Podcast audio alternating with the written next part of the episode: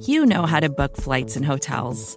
All you're missing is a tool to help you plan that unbelievable travel experience. That's why you need Viator. Book guided tours, excursions, and more in one place. There are over 300,000 travel experiences to choose from, so you can find something for everyone. And Viator offers free cancellation and 24 7 customer support for worry free travel. Download the Viator app now and use code Viator10 for 10% off your first booking in the app. Find travel experiences for you. Do more with Viator.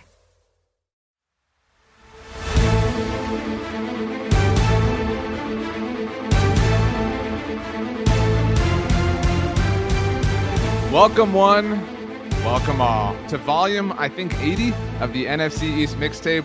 Um, I can easily say the worst of 80 episodes that we have recorded in the history of this great podcast. This podcast you can listen to in any of the four SB Nation NFC East team blogs. That's the NFC Beast to any other divisions, by the way. Big Blue View for New York Giants coverage, Hogs Haven for the Washington Commanders, Blogging the Boys for Dallas Cowboys, and Bleeding Green Nation for the last undefeated team in the NFL, the Philadelphia Eagles, the winners of the NFC East Bowl, part one, at least uh, on Sunday night. You can also watch this show on the Bleeding Green Nation YouTube channel. If you're doing that, I imagine you have been made happy in the first 41 seconds. You can watch it on the Blog Blogging the Boys YouTube channel as well. And if you are, you will see that I am a man of my word. I am RJ Ochoa from Blogging the Boys. He is Brandon Lee Gowton from Bleeding Green Nation. BLG, congratulations, 26 to 17.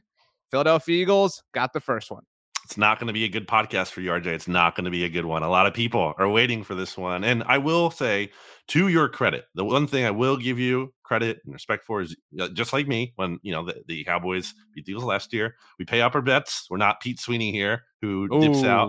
Um, I mean, he deserves that shot. Honestly, I mean, like I'm just, I'm just saying, like that's you know, hey, but you know, he's he's a co-host of mine, just the way you are. If somebody took if somebody said something true. about you somewhere, I would I would at least give you an ooh. You know what I mean? Like I would no, I would go fine. that much I'm to bat for you. It's objectively true though. He did It not live true. up to the bet. Like whether you think that's cool or not. I mean, he didn't fair. do it. Anyway, so we do that here. Um Eagles were my lock of the week, RJ. I knew they were going to beat the Dallas Cowboys. Not only beat them, but cover as well. Mhm. I don't want to hear anything. I don't want to hear anything about oh moral victory or oh whatever. Like oh we didn't have Dak. No, no, no, no, no, no. I saw all of the writers, almost all of the writers, maybe not every single one. Most of the writers at bloggingtheboys.com were picking the Cowboys to beat the Eagles. You picked the Cowboys to beat the Eagles. I want to hear like oh they were going to lose anyway. No, that is BS. It doesn't matter that they came back into the game when the Eagles had to get the points. They did, as they've done all time. I don't want to hear anything like, oh, the Eagles, there's some cracks in the armor. Eagles have led by 14 points in every single game this season. They have not trailed in the second half of a game this season. They are one of the very best teams, legit. I don't know why I have to justify that when they're 6 and 0. And also, even if all of that was valid when it comes to like the Cowboys are, you know, uh whatever. Like the Cowboys, this is actually Oh, okay. the Cowboys, uh, this is a concerning game for the Eagles because the Cowboys, you know, kind of played it close. BS. Because even if that's your biggest takeaway, this loss was really big in terms of playoff implications. This is huge when you look at the percentages, and I'll wrap this up here so you can kind of get your reaction in. But the Eagles winning this game, according to Football Outsiders, and this was posted before the game, Right. mind you. No, this is Um, objectively true as well. Uh, if you look at like what a Cowboys win would have meant, the their odds of winning the NFC East um, would have gone up to forty five percent. Their odds of winning the one seed, this is the Cowboys now, would have been at twenty eight percent. That's down to ten percent and eight percent, or uh, sorry, no, it's ten and six percent respectively. Now the Eagles jumped up to eighty seven percent of winning the East with the with the win over the Cowboys, and seventy three percent for the one seed. That is huge. The implications of this game were huge. So even if they won by one point and they look terrible and they look worse than the Cowboys, doesn't matter. This win was massive. Um, so first of all, you have every right to gloat, and I want to be very, very clear about a couple of things here. Um, we obviously have a lot to get to. I mean, we have the freaking five and one New York Giants to get to as well. Like, who would have thought when we founded the NFC East mixtape that all of a sudden we were going to be busy with all sorts of you know winning uh, to get to? You know, it's it's been a you know been quite the ride. Uh, but first of all, we we got to this a little bit too late. But a very happy birthday to you, Brandon. It's seriously the week of BLG. Um, like you know, great vibes for the Eagles. I said this on Monday Football Monday on the SB Nation NFL show. What a great time to be an Eagles fan in general because your Eagles are six and zero oh with this big win against the Cowboys. You get to be off for two weeks while you get to watch the Phillies in the NLCS. Yeah. Like just a perfect lineup uh, of sports uh, energy for you if you are a Philly diehard like you certainly are, and a happy birthday to you as well. So just a great time to be Brandon Gowton. Um, and I think everything you said for the most part has very very legitimate amounts of truth to it but, but, i think you i think you lost sight of something that we love to say and that's that multiple things can be true. Mm. So I'm hmm. I'm trying to, to, come here with things, all things that I believe are true. Now, the fir- are you ready? Like I don't have like a list. I thought about putting together some notes, but I thought this would be better if we just kind of went at it like natural, like off the cuff, if you'll allow me.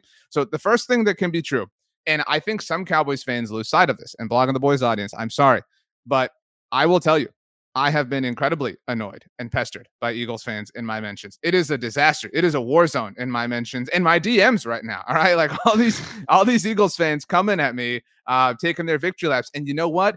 Respect. I this is why we love sports. This is it, right? Like for for when you win a game like this, to tell the other team how stupid they are, right? To right. tell them how much they suck. Like so, point. do do it. Like I I respect that. I I don't have a you know, like, I, but again, I do think there are multiple things that are true. So it isn't just like the Eagles are the best team in the world, the Cowboys are the worst team in the world. Now, I do think that some people don't listen to the NFC East mixtape. All right. And shame on them in a lot of ways in life. But mm. there are a lot of people saying, like, oh, Cowboys fans weren't saying that Cooper Rush was a problem during the four game winning streak. Who said like who who you know what I mean? Like that's where like let's let's remain connected to reality here. And there's a lot of most of, of the reality is very positive towards the Eagles. But there was not a Cowboys fan out there, a rational one at least, that was saying, like, oh, this team is on fire. This team's never going to lose a game. This offense is on fire. I mean, I'm not asking for credit, but like, was this not sort of the the Cooper Rush that we all kind of talked about here on the mixtape that I talked about? Did I not say that he was not built to come back from a deficit? And I give him credit and the Cowboys credit for narrowing it. That doesn't mean the Eagles suck. But I do think that that is a commendable thing because they did it against one of the very best teams in the NFL, if not the very best one in the Eagles. Yeah, I don't think you were saying that, but again, people are still a lot of people are still picking at least on the Cowboys. But I, I think here the reason I think people pick the Cowboys is because like like when was the last time you picked you know the Eagles when they were legitimate to lose to the Cowboys? Like this to me and I, this is not some sort of like copium, but this feels like at least the way mm. I feel reminds me of the way I thought you felt after the Week Three game last year. I mean, because yeah, because and, and, and, the teams are not in the same spot, but at that time the Eagles were one and one, right, at, at Week Three last year, at that time we we the Eagles had not found this like rushing identity, like mm-hmm. you know having all this success through the run. There was still all this question of like, well, who's Nick Sirianni? How are they going to be? Blah blah blah blah blah. So when you lost, I mean, yeah, you paid up on the bet. Respect, all that is true. But it was also this kind of like, well, I mean, like, what did we expect? Like, you know what I mean? Like, we we we didn't think that like the Cowboys were this really promising team at the time. They'd been a lot of you know things offensively at that point of the season, and so I don't think you were shocked. You were bummed, but I don't think you were shocked. And that's how I think Cowboys fans feel. So I think they talked themselves into picking the Cowboys because they had won these four games, because the defense had done all these miraculous things. But there were a lot of holes, legitimate ones to poke in it as they were winning games. I mean, they were playing some, you know, suspect offenses, and all of it was inflated by, oh, the two Super Bowl teams, division rivals, prime time, blah, blah, blah. But all of it was true. Multiple things have been true, still are true, and will always be true. And so I think it was fair to pick the Cowboys. I at least thought the Cowboys would cover. That didn't happen, even though the spread was incredibly large. And I think the Eagles deserve a lot of credit for that. I think the best drive that any team has put together so far this season. Uh, I think you could have made an argument that it was Daniel Jones for the Giants in London, but it was the Eagles when when Dallas made it 2017. That that was a big time. Hey, you know, you're not always going to like have success. You're, you're not going to have success for an entire football game, an entire quarter, whatever. But when you have to have it, they had it and good for them. I mean, so I think that they are an incredible team and there's a lot to take away from it. But I, I don't fault anybody for picking the Cowboys, at least coming from a Cowboys perspective, because there were some legitimate things there. And and I think that those things are still legitimate today. Yeah, I mean, the, the NFC as a whole is obviously so weak. I'm not saying the Cowboys are the worst team. That's not the argument here.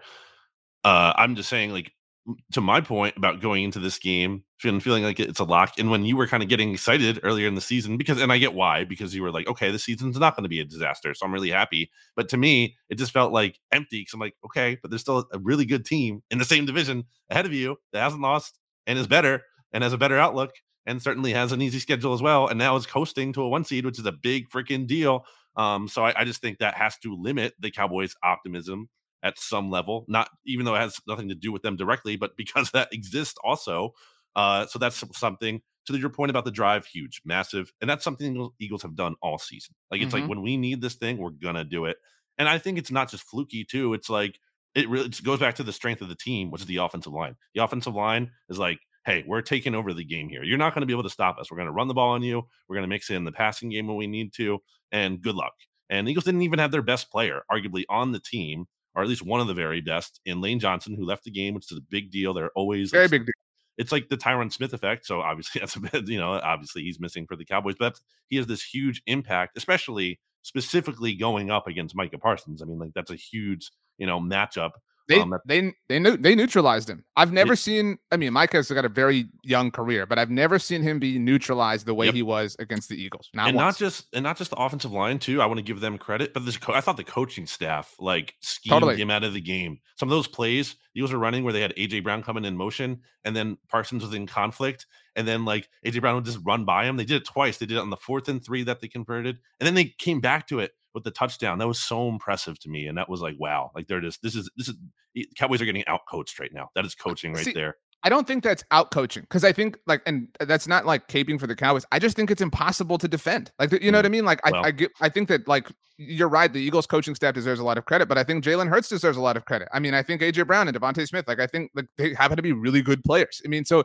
it is, and that was you know the broadcast talked about that. People have talked about in the the days since. Like it is a thing that is impossible to defend. You can be literally what Micah Parsons is, one of the most talented, athletic, dominating defensive players in the game, and not be able to stop that. Like that's that's what I'm saying. Like multiple things can be true. It could be true that that Micah is still just as great as he was, but sure. that it is that difficult to stop. So I think the Eagles just deserve all credit. I don't think that that's like oh, the Cowboys suck. I think that's just a really great thing the Eagles did. I don't think I've said the Cowboys suck. I think, you know, they're again, they're one of the few teams in the NFL you can actually say that's like not trash.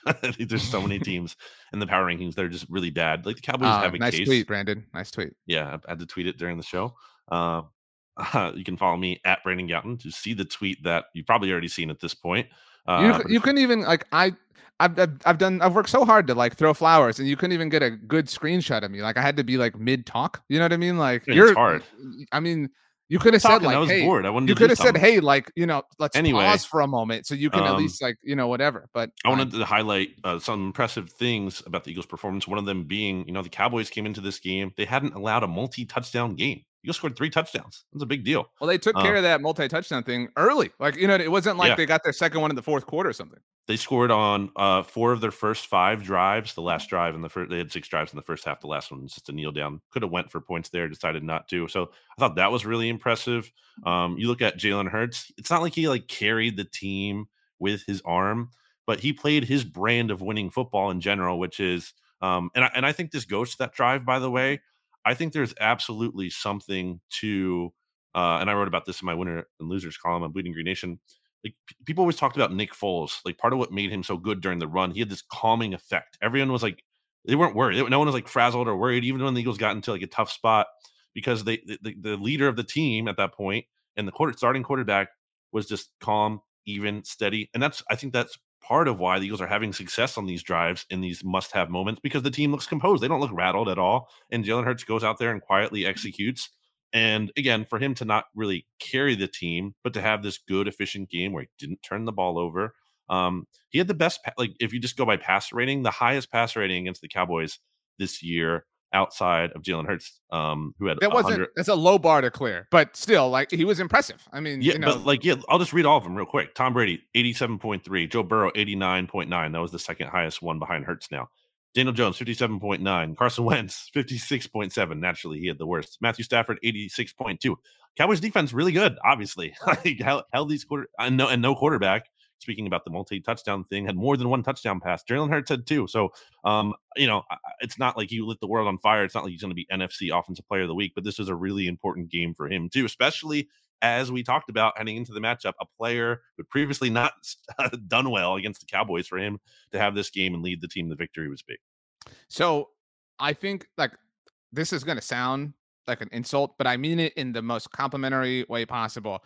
Mm. It was a mm. very Um, like, hear me out. And I, I don't think you'll be as upset about it as our other co-host, uh, Rob Stats Guerrero would. It was a very Jimmy Garoppolo sort of performance from Jalen in terms of like masterfully executing the game plan. You know what I'm saying? Like that's that's all Jimmy Garoppolo's. That's why like Kyle Shanahan loves him, right? Because he he's just like somebody who will go execute what Kyle wants to do. I'm not in any way comparing their athletic profiles or their abilities mm-hmm. as a mm-hmm. quarterback. I just think that Jalen is that in sync. I think the coaching staff has gotten on on such a strong same page with him, identified his strengths and, and built a game plan that works for him and that leans into his skill sets. And it was difficult for the Cowboys to stop. I mean, th- this this all lent itself and this benefited obviously the Eagles in every single way. Uh, but this this was the game the Cowboys had not had, in obviously the fact that they lost, but the turnovers turned it over three times, and I I don't know why Mike McCarthy. I can't answer. He answered, and I don't find it satisfactory. I don't know why he didn't challenge the CeeDee Lamb spot. I know you were at the game, but watching on the broadcast, it seemed very obvious that it was a first down. It was a bad spot. To- I rewatched that. Yeah, it, during the game, I couldn't. You know, I'm not the benefit of the yellow line, but you're right. That was a very bad spot.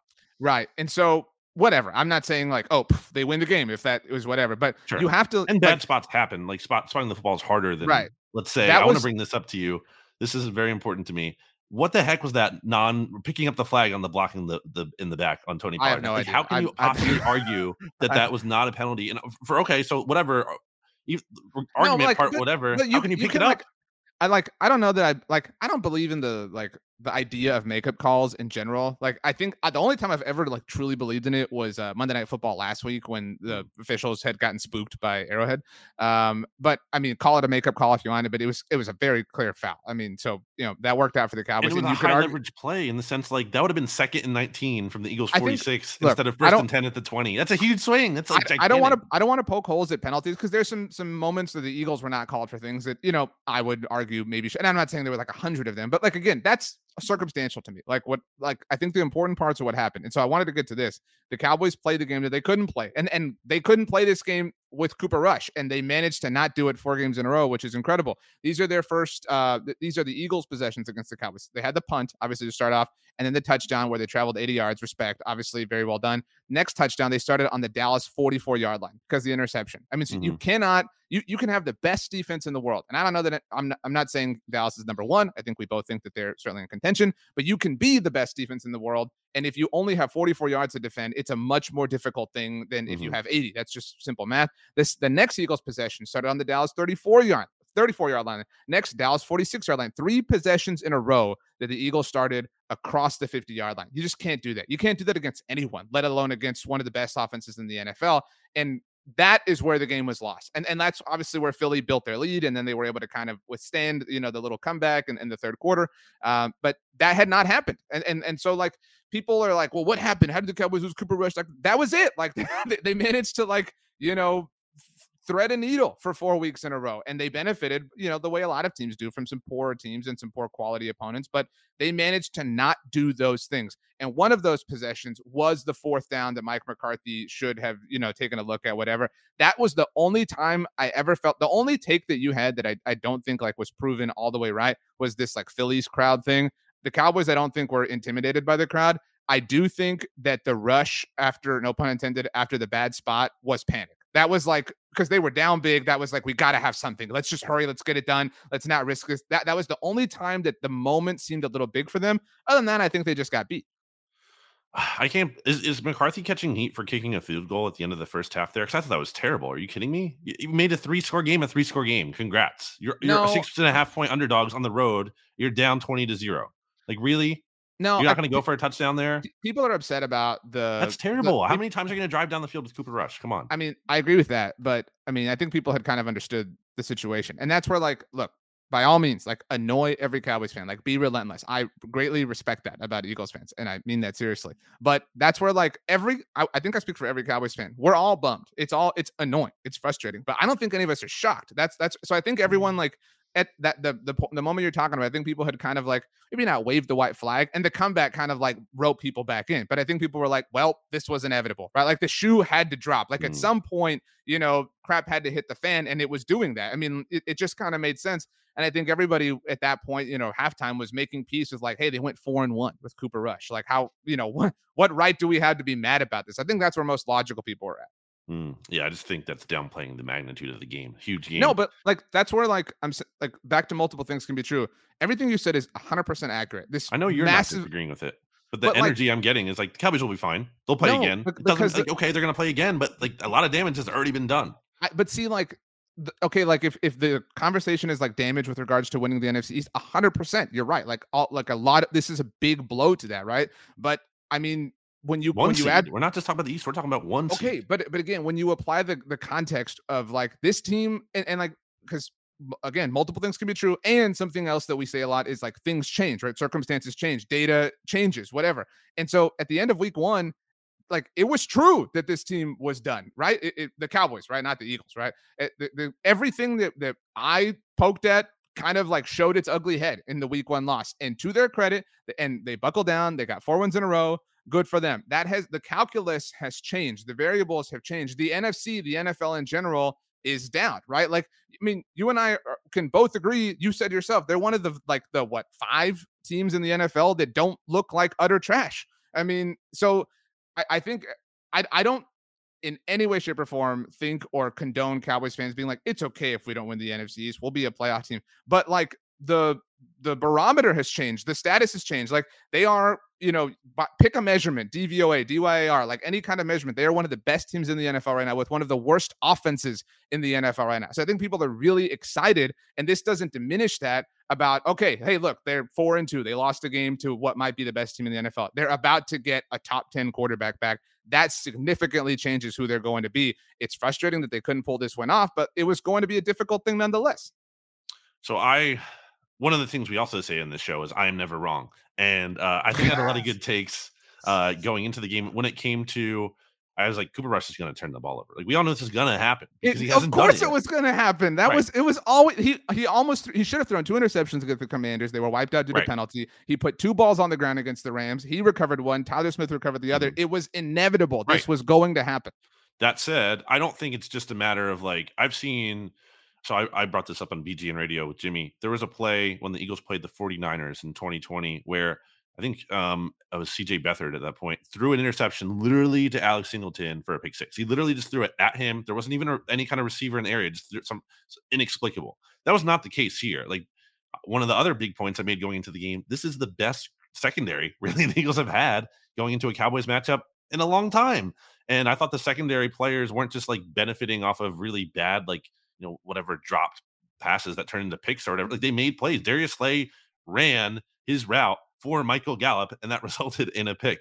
Uh, James Bradberry, oh my gosh, that dude. uh, like, So I guess we'll talk about the Giants in a bit, but like, you're the Giants. Are you kicking yourselves? You I- that guy. I- I thought about that a lot, but He's like- okay, but like So b- let me read this stat for you. I don't know if you saw this. By NFL Next Gen Stats, James Bradberry has allowed fewer yards than any cornerback in the NFL this entire season. And it's not even close. Like he's been an elite level cornerback. So uh, I thought that aged well. The defense stepped up. I don't think they were. I, so I, I do think if you're going to poke a hole at the Eagles, it could be, well, what happens when the turnovers dry up? To some extent, yes, I agree that is a concern. At the same time, I don't think it's just like they're merely benefiting off of fluky turnovers. They have playmakers in the secondary who are good. Like they're gonna they're gonna be able to force these at some rate, maybe not as high of a rate, and we'll see. Um, what do you want to say? And then I have a question for you after that. Well, I guess like along those lines, again, multiple things can be true. Like that, we could title any episode that, but I mean, I'm not, and I'm like, I'm not sitting here like there's a lot of like, oh, Dak wins that game. I don't know what happens if Dak Prescott plays, but they're far more competitive. We obviously everybody More involved competitive, but yes, it's not just like a lock. Like, Uh, yeah, that's that's on. I mean, again, we're saying the same thing, but to that point, like that's why, like I, I said this with John Stolnis on Eye on the Enemy on y'all's feed. I was not afraid of Darius Slayer, James Bradberry, because, and I know Cooper Rush threw three interceptions, but like, it, of course, like you know what I mean. Like, I, I my my like Mm. banking on the Cowboys winning this game did not rest on Cooper Rush's arm. You know what I'm saying? So like, I and that's in that sense, like this isn't the most impressive Eagles win of the season to me. They have six wins, so pick pick one. But like, I look the the worst I felt from like a oh crap the Eagles are really good standpoint was after they destroyed the Vikings because they destroyed uh, an Mhm. offense operating at its peak. This is not the peak version of the Cowboys. Good for the Eagles. They had their way with Cooper Rush, and nobody else really had to this point, but he hadn't really had to do anything. He threw the ball like 10 times against the Rams last week. So I'm very interested from a football fan standpoint, obviously from a Cowboys slant, but just to see what the Dak led Cowboys look like this, because I also am curious to see what Dak looks like. I mean, we right. haven't seen this dude really effectively all of the season, and he was really bad over the second half of last year, but he obviously significantly improves these odds. I mean, it it feels and this isn't like shying away from the loss, but it feels like a half loss. It's a full loss and it's massive, and it puts the Eagles in the front running seat, or, or uh, not front running, um, in the like controlling seat, driver's seat, whatever, to win the division. Certainly helps them boost their odds to, to be the number one seed in the NFC. There is incredible value in those things. I'm not diminishing that at all, but like this the Cowboys already like for five weeks in a row, they've had one foot in a loss already. They've managed to pull that out four times. It just was not going to happen now. So I'm excited to see them kind of start above water with, you know, and I I hate that because I, I hate that like this sends Cooper Rush out with a whimper because what he did was incredible. Like they're, they're going to be a playoff team in all likelihood this season largely because he managed to keep the ship afloat for five weeks. Most backup quarterbacks in the NFL are not capable of that. I do agree from a standpoint, like it might not be their most impressive in style points. Obviously, I think it's, is their most important win again in terms of impact. That, that's true too. Leverage. But yeah, like okay, good. You beat the the Cooper Rush Cowboys. You should. But like I thought the Vikings would win that game. I thought that Justin Jefferson would. That that's an impressive performance to me by the Eagle secondary. Is like locking down Justin Jefferson. Like I think CeeDee Lamb and Michael Gallup are great. All but, right, let me finish. You know, it's not a fair arguing. fight. Yeah, uh, I wasn't even like arguing. That wasn't an argument. I'm just saying I wanted to make the distinction. I think you can say not most impressive, but it is most important. Um, and then I think the scary thing about the Eagles is that it, like this could be they haven't even played a complete game yet. Like they, they haven't hit. We haven't seen them firing on all cylinder, cylinders. Who does yet? Like uh, that's but that's where I think a crit- there's that criticism of the Eagles is unfair. I think because people are and like I've said that to some degree, but it's like people are like, oh, well, they, you know, they, they, like, what was it? Like they hadn't scored any like second half points or whatever the thing was. It's like, okay, well, like who's who's just like scoring touchdowns on right. every possession? Like, but I think, but I think there's something to that. I think there, I think the Eagles have not hit their ceiling yet. Is what I'm trying to say. I think you can make the case they have not done that, which is scary for a team that's undefeated. I th- think they, they're still figuring some things out. I still think they they can click better in certain areas. It's insane how they are they are leading NFL history, no other team in NFL history has scored as many points in one single quarter that the Eagles have in the second quarter as eh, like ever. That's insane. That's an incra- it's a crazy stat.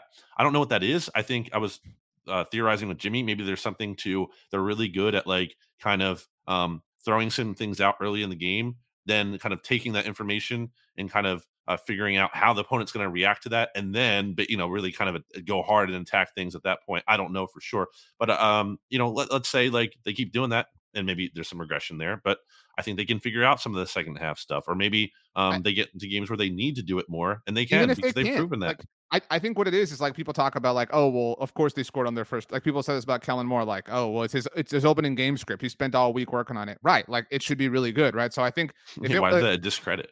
No I, I know but like my point is like and I'm not saying this is the case but like if it you know maybe they're like okay let's just like work really hard all week and like build a massive lead in the first half and then like the 20 minutes we have at halftime won't be so stressful. you know what I mean? Like, cause you you can do more work in the week on tape study and preparation, you know, in planning and, and, and scheming things that you want to happen in an entire half than you can do in 20 minutes when you like there is obviously an incredible, you know, value towards uh, adjusting to what you've seen in the game, but like don't bank on that. You know what I'm saying? Like, so I don't think that's a flaw of theirs. I I, I don't know that it's sustainable, but it has been so far. Like it's difficult to argue with the results. Yeah, I don't know what fully what to make of it. It's very interesting and intriguing. You had a um, question. Um, yeah, my question for you was like, what is your biggest concern, I guess, coming out of this game? Not just that, and obviously we talked about the impact of the loss, but I mean about the Cowboys specifically moving forward. Even because my sense is that like you don't, you're not concerned about a ton. Um, I would say before you answer, one of my biggest questions for them is how Dak looks because I know it's easy to be like Dak's back, everything's fixed. I mean, he was bad. He was bad in week one. That doesn't mean he'll be that bad again, but like he was bad. And not only was he bad, he's coming off an injury that directly affects his throwing ability. And we saw how that happened with Russell Wilson last year. And that doesn't mean it's going to be apples to apples. Like I would be concerned about that. And I know the schedule's easy, but like that's that's uh, something I don't just feel like Dak's back. All worries are put to bed. So I think the excitement lies, and that's what's like the the primary emotion is is if Dak like I don't like the first half Dak last year, like the Dak for the first half of the season was remarkable, but like you don't need that guy, right? Like like you don't like again like they're you know like people are saying like oh imagine the Broncos if if like the offense was like good. You don't need to be like good to to be like a super elite team right now. Like you know if you're the Cowboys like this de- and I don't think defense is sustainable in general, but so like if Dak comes back and is and I don't mean the word average like average NFL quarterback. I mean like average as far as like baseline for what we know Dak Prescott to be. Like he's he's the average version of himself. I like that. This is one of yeah, the best teams in the NFL. Percentile, like fifty percent. Right, right, right. Dak. So like if he's just that, and like realize that's still a difficult thing to be, then this is one of the best teams in the NFL. Obviously, if he's worse, that you know makes you feel worse. If he's better, that makes you feel all the better. But like that's that's where I think all the excitement lies. James Washington still has to come back. A lot of Cowboys fans are like hyped about that. I'm just kind of like, well, you know, whatever. Um, I, I, guess if you put value in Tyron Smith coming back, I still will believe that when I see it. Um, I guess what I'm concerned about is it. This this defense can be beat. Like it, this, it's not just like they can have the most talent in the world, and they might, whatever, it's fine, but they could be beat. Like and and you know maybe you want to say like, oh well, nobody else has Jalen Hurts. Like I mean, whatever. But like you're probably gonna have to play him again. Like you're definitely gonna have to play him on Christmas Eve. But like, what if what Maybe if you play him times. in the playoffs? What do you yeah, what if you play him in the playoffs? What do you play? You play him in the NFC Championship game, and like if you get into a, a, like line of thought where you're like, oh well, Dak will just outscore them. It's like, well, that's then you're just who you used to be. You know what I mean? Like you're supposed to be evolved. I will say, I do trust, and I know you roll your eyes at this, but I do trust Mike McCarthy and his staff. You know, to figure this out, Me to make them. I trust him too, to ma- RJ. Look, this is where, and like I, I mean, like you can disconnect yourself from the like joke here if you're an Eagles fan and and take th- these words seriously from me because I would not lie to you. All right. The Cowboys of old, and just because you're better than Jason Garrett's Cowboys does not make you amazing. To be to be clear, like just because Real you quick you on beat Jason that, Garrett, I said this to you in Slack. Um, when he picked the Eagles and said fly Eagles fly, I felt I never felt more worried about the Eagles losing the game than that moment. Right. Uh that was a weird I I actually think that like Garrett was like trying to like reverse jinx himself. You know what I mean? Like I I really believe that him and that's not like out of loyalty. I just think like that's who he is. But anyway, um so like I don't I'm not trying to give Mike McCarthy a parade or a statue because he's better than Jason Garrett. But the Cowboys of old, they they look at the house money they have in the locker room at halftime, right? And they say, "You know what? We're to go four and one with Cooper Rush, and we're totally fine with that. You know what I mean? We're good. Let's get back home. Let's beat the Lions and the Bears. Let's get to our bye. I give them a lot of credit, and I know Lane Johnson was out. Like you know what I mean? They're, all these things are relevant, but to your point, Tyron Smith is out, Dak is out. All these things that that is that is a little bit of fight or whatever you want to call it, whatever cliche that they have not had in the past. And so I do trust them to figure this out. I do trust Dak. I'm very anxious to see him, obviously, but I'm I'm worried about the defense because if Dak doesn't come back and is like Super Saiyan Dak Prescott God mode, then you're going to need this defense. And they, it was shown on Sunday night that they can be beaten Monday through Saturday by a coaching staff that does enough work. I want to read some of the uh, responses to the tweet that I tweeted out because I think that's relevant here and important to do. Um, oh, can I can I say one thing very quickly? yeah, So I tweeted out, and this happens sometimes. I'm sure you've been caught by this, um, where people respond to your tweet after the fact and they don't know the moment you tweeted it.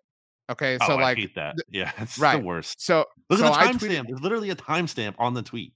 I right, and I I'm sure a lot of listeners are people who responded to this tweet, and they won't find my answer or explanation satisfactory, but whatever. I tweeted out. Um, so you had talked about on our live show, um, what was the special ceremony thing that you thought was the bat signal or whatever that was like two minutes before kickoff? You know what I'm talking Oh about? yeah, yeah. Um, but it, wound, ended it up wound up Meek Mill. Right. So I tweeted out in that moment when it was Meek Mill, something like the Eagles are pulling out all the stops, something like that. Like this is, you know, makes sense because Oh, this is yeah. their Super Bowl. Like, but, but because they like, and I'm not saying like no NFL game has like a pregame show or anything like that, but it was it was based on Meek Mill. It, like so many people interpreted it like based off of them like trying hard and saying like that that me saying the Eagles trying Yeah. hard was like them. It was it was nothing to do with like the game. It was the Meek Mill performance. So Well, it's uh, also Meek your Mill- bit too. Anyway, it's more. It's like Well, not I like mean- a full take. It's a bit, but um, not well, to defend whatever. you, but I mean, it's just true. I mean, it is a bit by you. BLG comes to Um, RJ's defense. Interesting. All right. Um, your but tweet it is that you- silly that no, it's silly that you're like, oh, Nick Sirianni said, oh, how about them Eagles? That's I want to get Like, I want to get to that, but let's get to your tweet first. He can say Listen, that they beat him. It doesn't matter if it's not original. Get, do you want to get to that now, or do you want to get to your tweet? No, I want to get to the tweet because um uh at Inc Incog Brian, a loyal listener, uh Schrodinger's cat toys, their display name on Twitter. I'm throwing a flag on the week bet payout by RJ. Have to sharpie the shirt at least. A tape piece of paper is the weakest of sauce. I did say um, that that was okay for you to wear. In part because I mean, what else we're we gonna do? I have to get like we had to. I'm on a time crunch, so we have to record this podcast at the time. And you started it live, so it's not like I really had much of an option. I feel like practically it does make sense that you do this uh, because I don't know, like that's so. Okay, I, wait. You need to explain things more to the podcast audience because they're not everybody's like seeing what you're seeing. So, so RJ is the, wearing. Did we my, talk so the this? the bet was if so and two the bet was twofold. Um, well, now that the Cowboys have lost, I have to write an article um, saying why the Eagles are the best team in the NFC. And I was going to do that, but Brandon needed to record this early, not to throw you under the bus, birthday boy.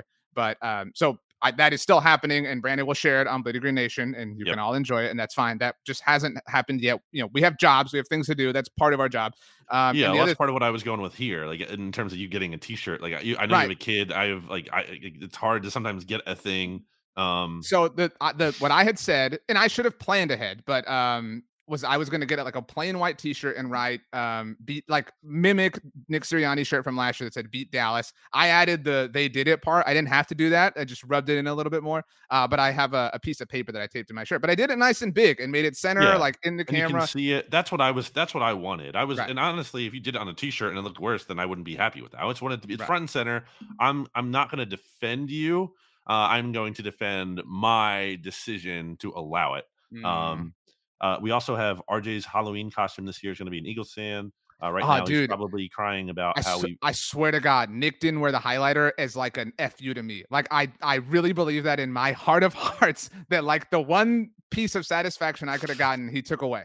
He does listen to the podcast. Um, uh, I'm looking. Uh, you can see the excuses and rationalizing forming on his lips. So that's a good call out what? by Birds fan in Kansas City. Um, and then mm. I don't know how this one is in here, but at Chewy the dog tweeted a screenshot of you saying "good win" by the Eagles. I don't know what the context that is because they cropped out the timestamp, but I, don't know if that's edited. But I, I just like that. Um,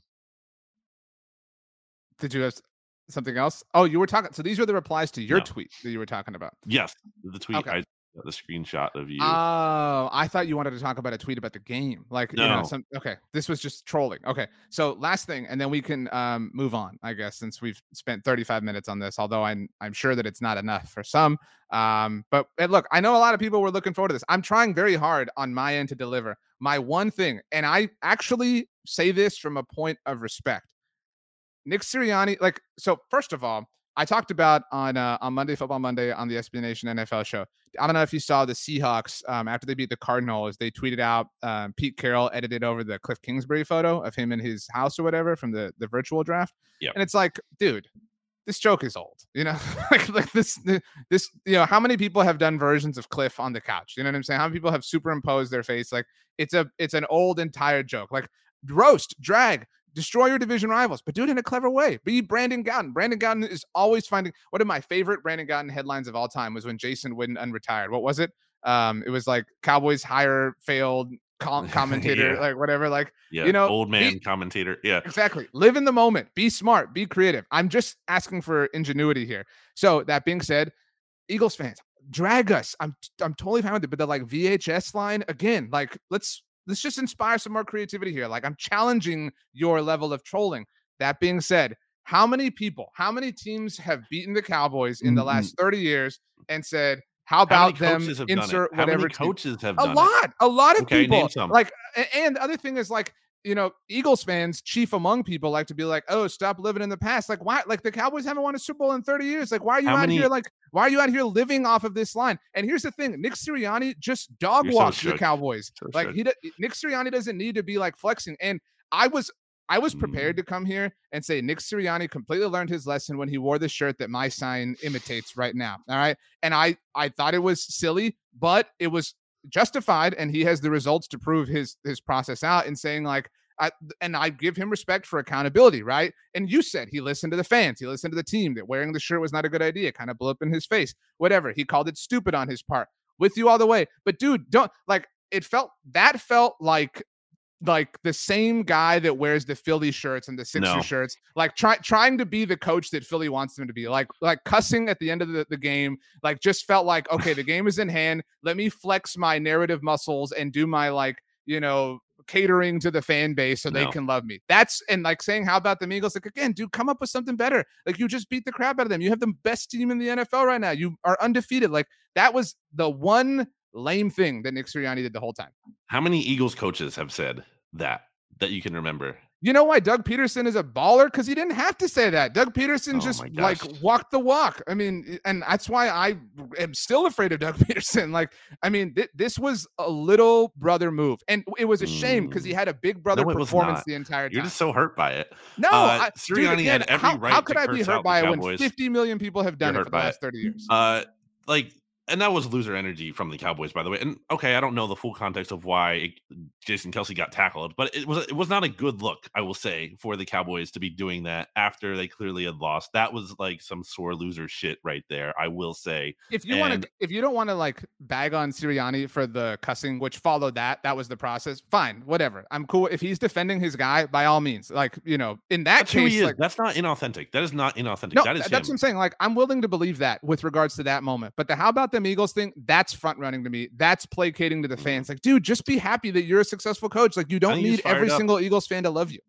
Well, whatever. I think Sirianni deserves a lot of credit for this win, by the way, in part because I think a key point you're missing about why he said that was a mistake last year when he wore that shirt is because he said it's about us. It's about like it's about playing for each other. It's not about saying how about playing- them eagles is not about you then it's it's you're making it about the cowboys It's a fun like, moment. It's a throwaway moment after a game. It's not Nah. the. It, was not Again, his message in front a, of the team. it was Did a he say it in front of the masterful night that he He didn't it like he just let it be the like locker room. it like again there needs to be like some level of creativity say something new he should have said something he should have said something about what he wants. demarcus lawrence said that would have been funny that would have been clever like Demarcus Lawrence, by the way, who got bad luck for him. Uh, you know, oh, it doesn't count unless you know you play us. I mean, guess look, what? Jalen Hurts put his best game against of any quarterback. to be fair you. demarcus lawrence talked about tom brady and the bucs before week one too like that's just kind of his thing like I know it's mean his thing, but like he didn't back it up. So like you know, not the but he did look. back it up against the rams he talks every week like Well, that's just kind of who he is He didn't back it up by his play too, by the way, because he did not have his best game. And there are I mean- some clips out there of Jason Kelce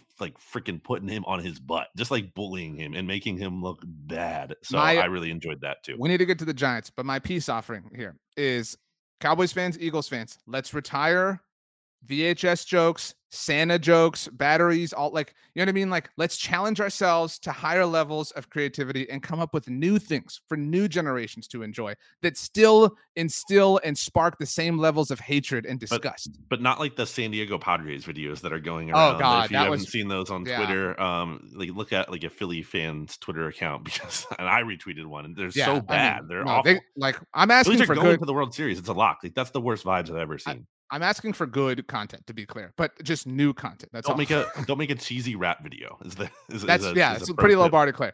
Um, okay, uh, let's take a break. Hear a word from our sponsors, and then we'll talk about the five and one New York Giants. Support for this show comes from Sylvan Learning. As a parent, you want your child to have every opportunity, but giving them the tools they need to tackle every challenge, that takes a team. Now more than ever, educational support tailored exactly to what your child needs can make all the difference. That's why parents have trusted Sylvan Learning for 45 years as the ultimate teammate in their child's educational journey, instilling in them a love for learning and a passion for reaching the next level. And Sylvan's Insight Assessment can identify gaps in learning and areas that could be of concern for your child. It's a 360 degree view into your child's learning that you can't find anywhere else and helps ensure that your child didn't miss something in school that might put them at a disadvantage in the future. And right now, it's the best price of the year at $29. Go to sylvan29.com to learn more and get your child's assessment for only $29. That's S Y L V A N 29.com.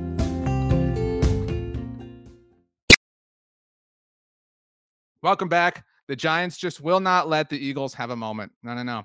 Every The single team, every team in the NFC East won in week um in week six, except for the Dallas Cowboys. In Hmm. fact, if we dismiss the Commanders, which we're kind of doing, Carson Wentz had his surgery. He's gonna he's gonna miss the return trip to Philly. I know you're bummed, um, but Um, I mean, that is a bad development for the Eagles in multiple ways, but I actually think this is a bad development for the NFC East, but this is the Giants' moment. Mhm. So that being said, Yep. uh, the, the three teams at the top, probably all playoff teams, right? Like if, if we had to pick playoff teams right now, I think we're we're both picking all three of them. Again, part of that is ahead last week. Like Giants are making a wild card, and stats is like, hmm. I'm like, have you seen the NFC? what is you know what stats also poo pooed was me saying that the Falcons had some very good vibes going with their throwback uniforms. He was like, oh, who Mm. cares? Throwback uniforms. What happened? Falcons dropped the Niners. baby. Stats catching. Oh, sorry, no, it was Pete earlier. I thought I was. I thought I was trashing stats. I'm like, he's catching well, we a lot of trashed them both a lot. Um, that's but fine. They don't. Li- they don't listen.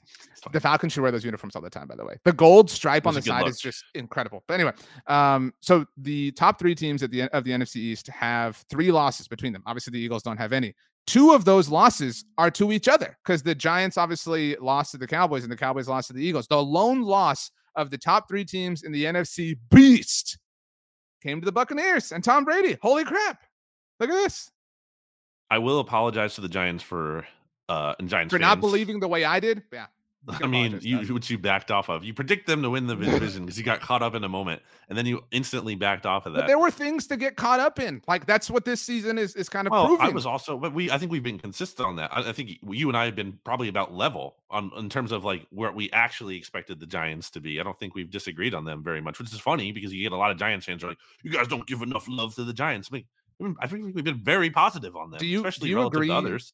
Do you agree that the Packers are not this kingmaker? Like, good for the Jet. Like, No, yeah. enjoy, like, enjoy your win, Jets. You know what I mean? And that was at Lambeau. It's a little bit different, but still, like, not a kingmaker sort of thing. But after this Ravens win, like, okay, now you're a little bit real. And I know the Ravens are, are like kings of choking away leads and stuff like that. No, it's still this is a high quality win. I, I've said this to Ed Valentine on the SB Nation NFL show, but I feel Mhm. like every week the Giants have the best one they've had in a decade. Well, it's also a low bar. There's- Right, There's a lot of course, opportunities of for that. I will say, I, I apologize to the Big Blue View listeners, the Giants fans, that we didn't talk about the Giants second. Obviously, that wasn't just going to make sense with the context of the Eagle Cowboys game uh, going forward. If the, the Giants are second, the NFC East will talk about them second. You know, we will adhere to that moving forward, but it just didn't work out this week. But uh, you know, shout out to the Giants. They're allowed to have their fun. Um, I still don't like fully buy them, and I don't think you do either. I mean, that being said, I have them. I think like eighth in my power rankings. I moved them up. Like they're they again, they're a respectable. They're number team. five for They're- me.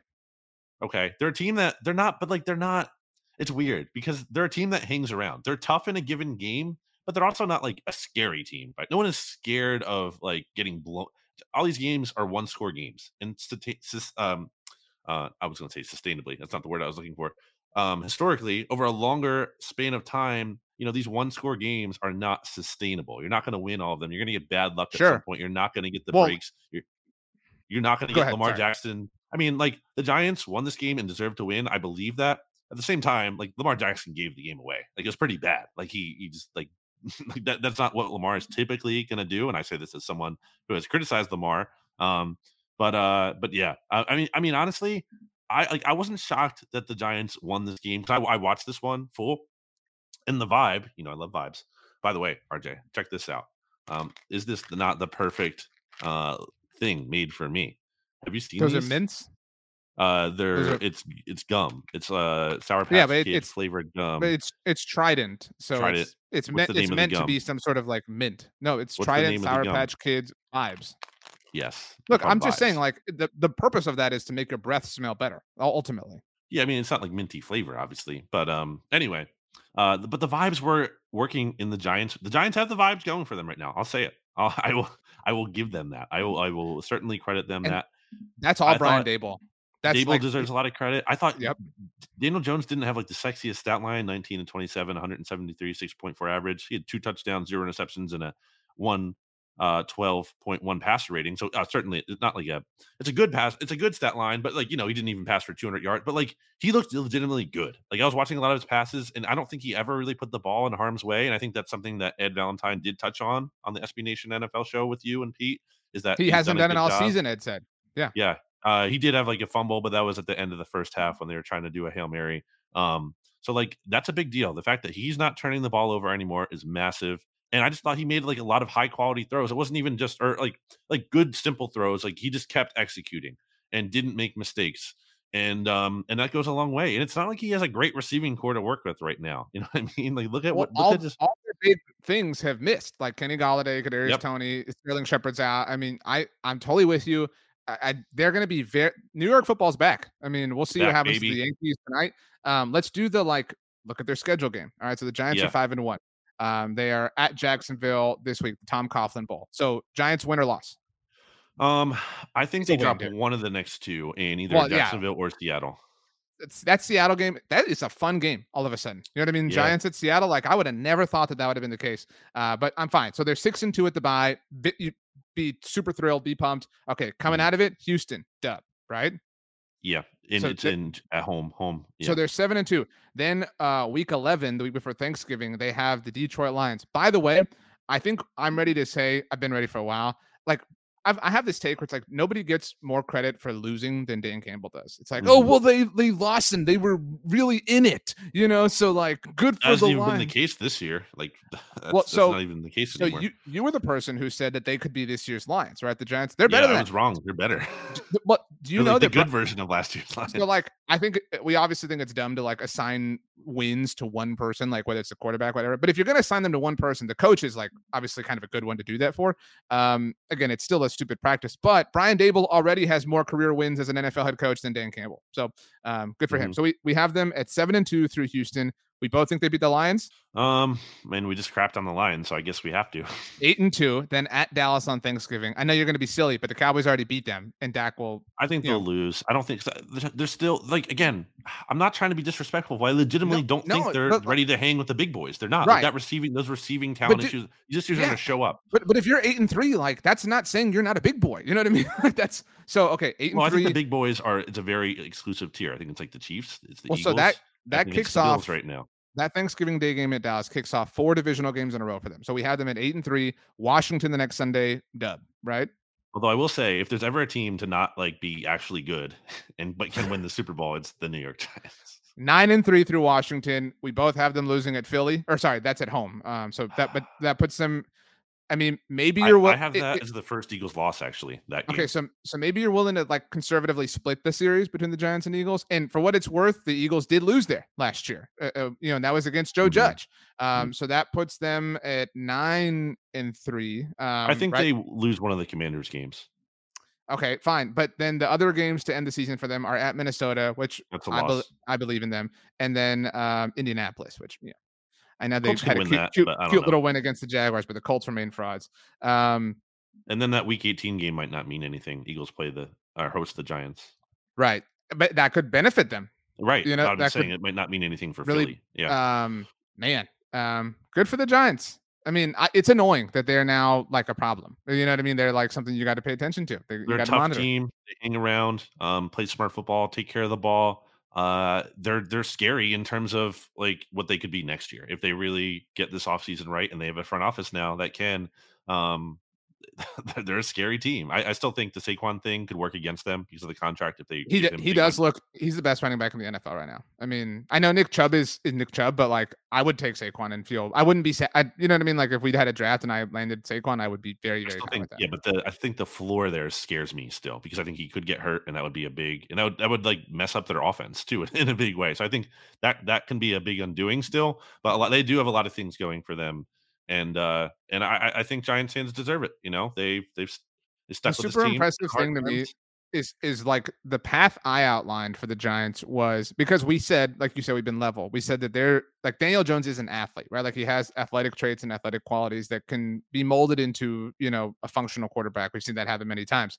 And so we thought, like, man, what if, like, it's a long shot, but what if, like, he has a Josh Allen type bump with Brian Daboll? That hasn't happened. You know what I'm saying? And and they're still, you know, the way they are. Like, that's impressive. Like, I thought, I thought that was the only way that they could they could potentially do something like this. But to their credit, they're finding ways. They're benefiting, but I, I mean, you make your own luck, and I think that well-coached teams survive the chaos that like crazy NFL games bring. I thought the Ravens were that. I mean, I still think the Ravens were that, but maybe they're just you know a little bit more Raveny than usual.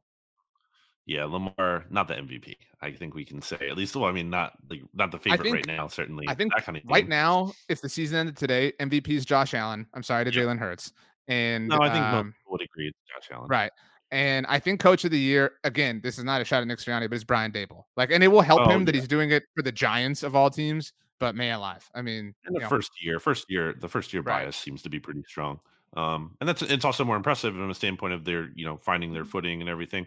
I will say, I think underrated thing about the Giants is uh, their defensive coordinator, Wink Martindale. Like mhm. that was a that was a really smart hire by We- them in terms of not to pat us on the back, but we said that that day. I know, yeah, yeah, but like if you're the Ravens, he wasn't the problem with the defense last year from the standpoint of they were so hurt. They were like the most injured defense in the league. They were like, you know, playing these six string cornerbacks. It was like everyone's hurt. Like he was the big reason they were bad. Like, no. like they just they, they needed to get healthier. And that was a big um hire by them as well. They have good they have a good coaching staff on the whole. It's not just Daboll is my point. Like their defensive coordinator is good.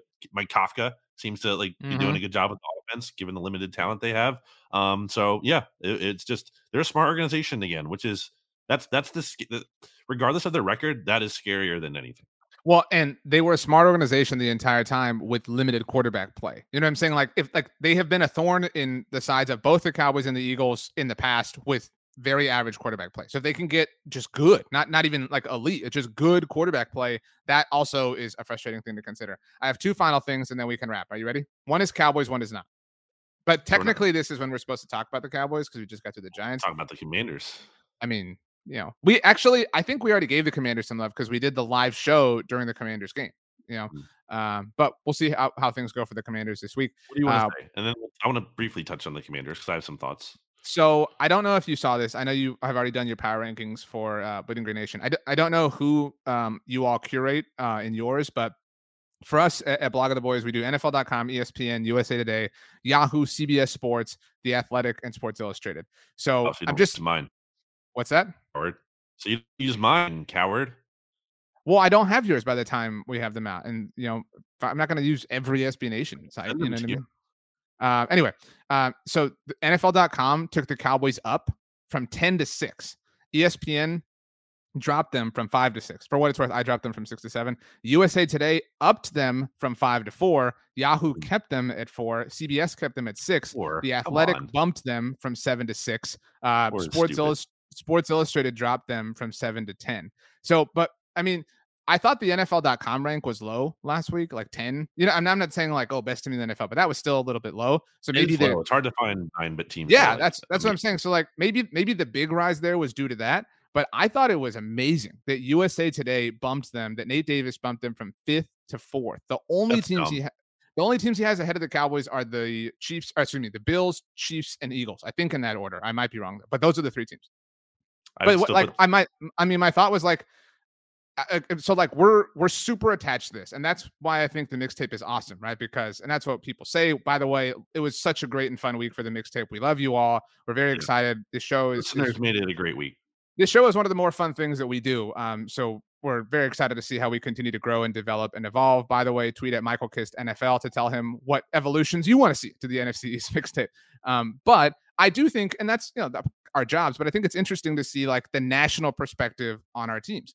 And so Sure. I think we both saw some flaws in the Cowboys and you know the Eagles, whatever. But you know, I think we both also saw some like signs of positivity and things like that. But I thought it was fascinating that so many, and these are just the ones that we curate uh, that so many outlets bumped them NFL.com, USA Today, um, and The Athletic. And then they were sta- status quo at both Yahoo and CBS. Like, that's amazing to me. Like, that, that so many people on in unison who, wa- and it wasn't like this game was just like buried in the 12 o'clock window or, you know, on at the same time as Bills Chiefs. No, like the whole world watched this and everybody kind of agrees. I thought that was really interesting.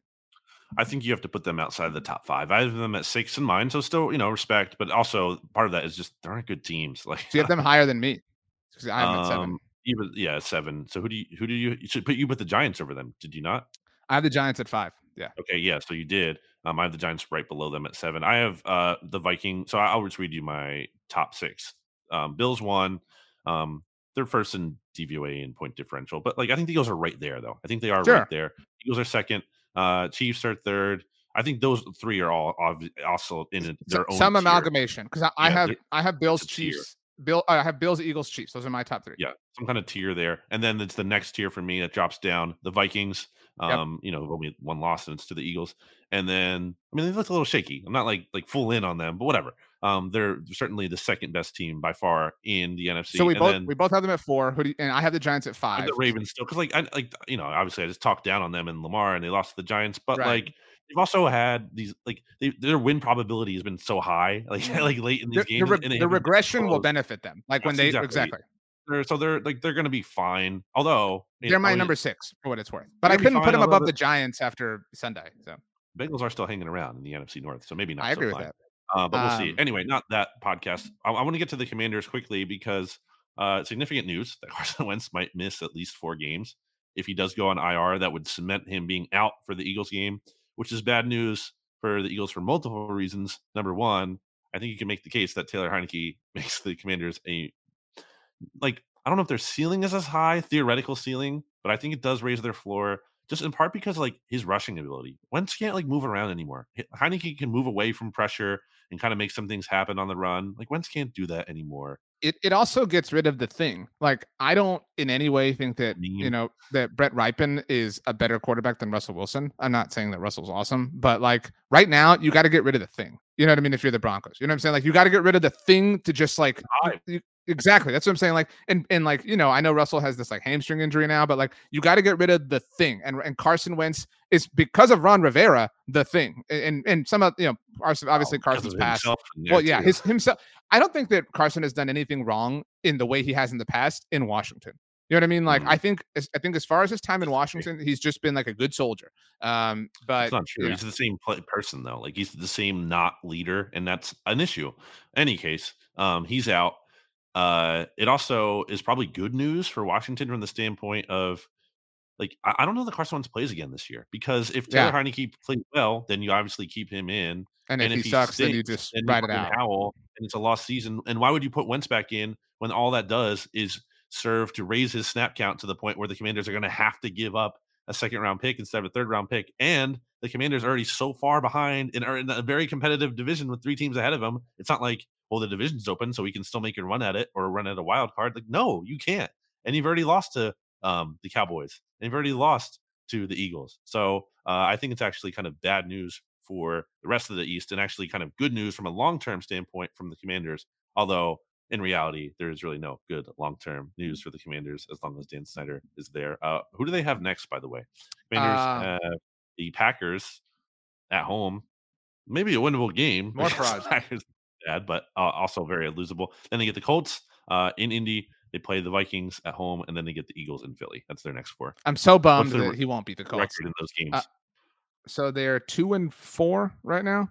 Four right now. Um, They, by the way, they did not even outplay the Bears. Like they beat the Bears, but they did not outplay them. Like the Bears outgained them.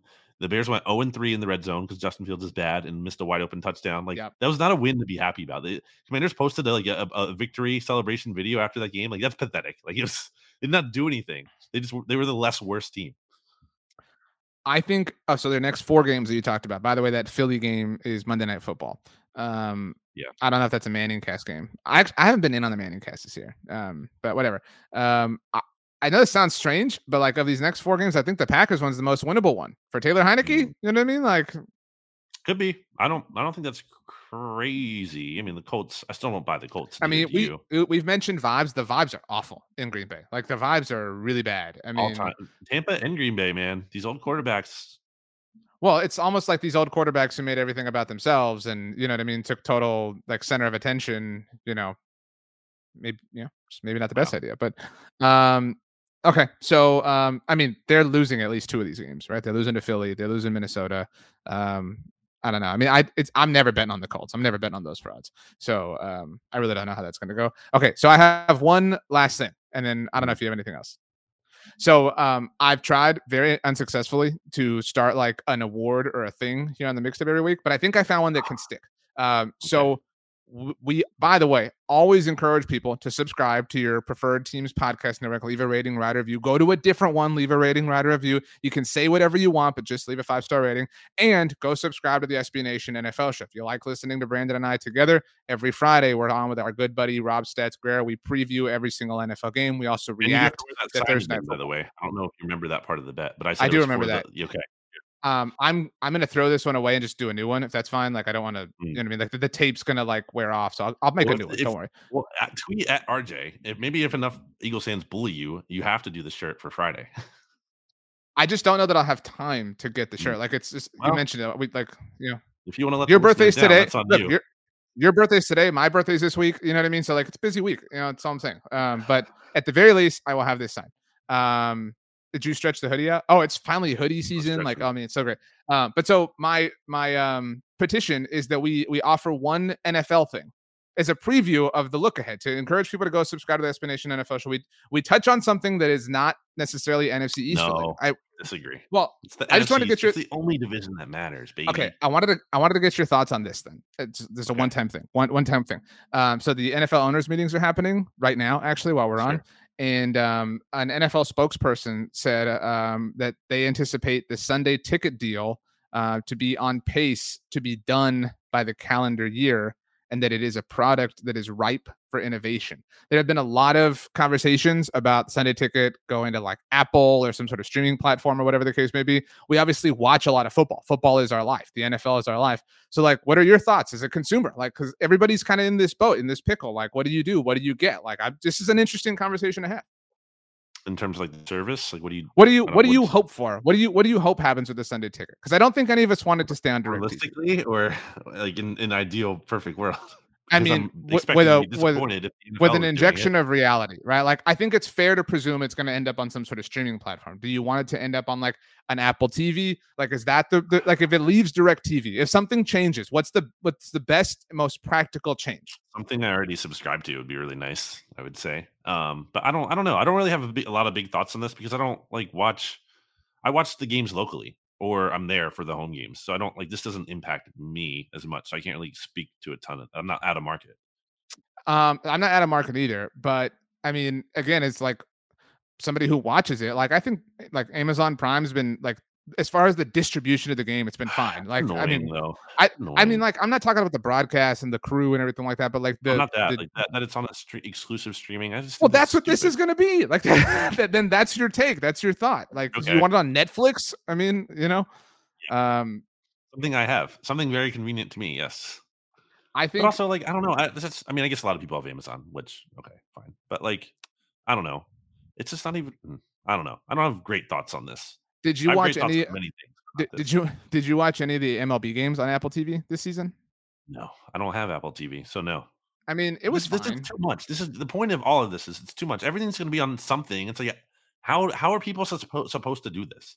Like how are they supposed to subscribe to everything? That's like that sucks. It's dumb. Um, It's I money. agree. It's all, it's all about money. There's no. Of there's no course it is. I- again, like, look, but like every single person is having this discussion, right? Like, what what's best? What should I subscribe to? What should like? So that's what I'm saying. Like, should- we watch a lot of football, so I'm just getting your it take it. make sense. You need to be able to watch like games. Like I just don't get it.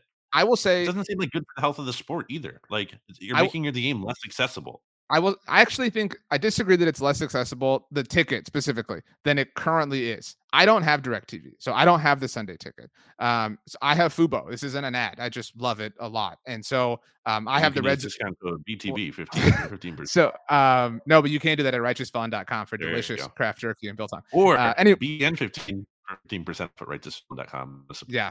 Uh, so um, like when the Cowboys aren't playing, I watch the Red Zone channel with Scott Hansen, right? And when the Cowboys are playing, obviously I have that game, so I'm good to go. Um, but I would appreciate what I don't like about the ticket, um, and I don't need the ticket in in terms of like being able to watch like a Chiefs game that's out of market for me. But I don't like that you have to have direct TV. You have to have a contract with them. You know what I mean? Like, so if it is on Apple TV, I do think that's better. I think if you're an Eagles or a Cowboys fan who lives somewhere not in market, I know Eagles fans hate those people. Um, but like, I think this works out better for you for whatever cable service you do or don't have. Because if you don't have to be locked into a cable contract, I think that's the best way for this to be. I think that opens more doors for more people. All right. I'll give you the final word. It could be three words, three colors, three animal sounds, whatever you want, Brandon. Well, Floor you know yours. I'm a man of many hats, RJ. So it's time that I change my hat to one. I'm sure you will appreciate as you see my bald head very quickly. To Oh, did um did you tell people did you tell people what stats wanted you to do if you had if the Eagles had lost? Yeah, that was too far. I know. Well, I mean, I don't You- care. I'm not I'm not ashamed of being bald. It's no, just- but like he, but like that, that's a permanent thing. He wanted you to write it in Sharpie on your head. Like that's a really, you know, you would have had to have washed it. Like that would have been complicated. That's yeah, that was too much. What the heck, stats? I mean, Mhm. it's, it's not like I'm making him like jump in a lake or anything. Uh, I did, You- uh, I did release stats on that bet if uh, the Eagles win the Super Bowl. Well, I didn't actually officially gr- agree to that. I said You I, am considering it. I will finalize that with him at some point. I just want to make him have to root for the Eagles, which I guess he doesn't care about a ton necessarily. Although I'd love to get to a situation where it's like Eagles 49ers championship game, and then he has to root for the Eagles if he doesn't want to jump in a lake.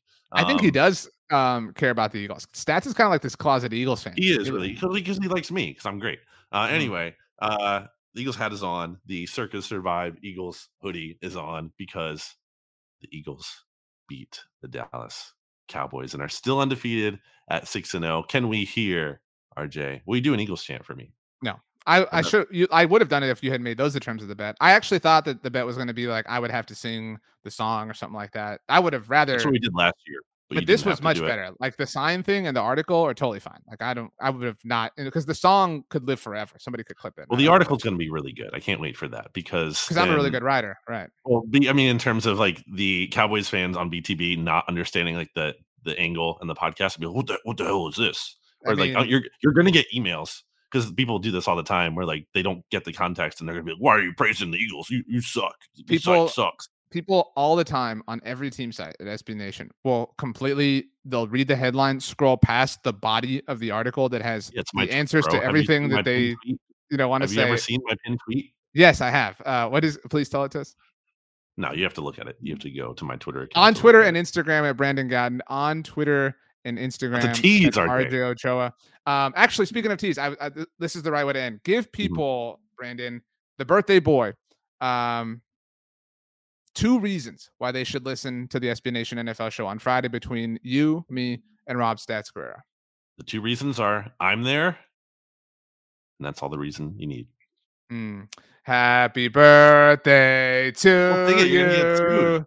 Happy don't have the right- birthday to- we don't have the to to this you. You know who owns this? Happy birthday, dear Brandon. I think it's Michael Jackson's legacy or uh, estate. Happy birthday to you. Yeah.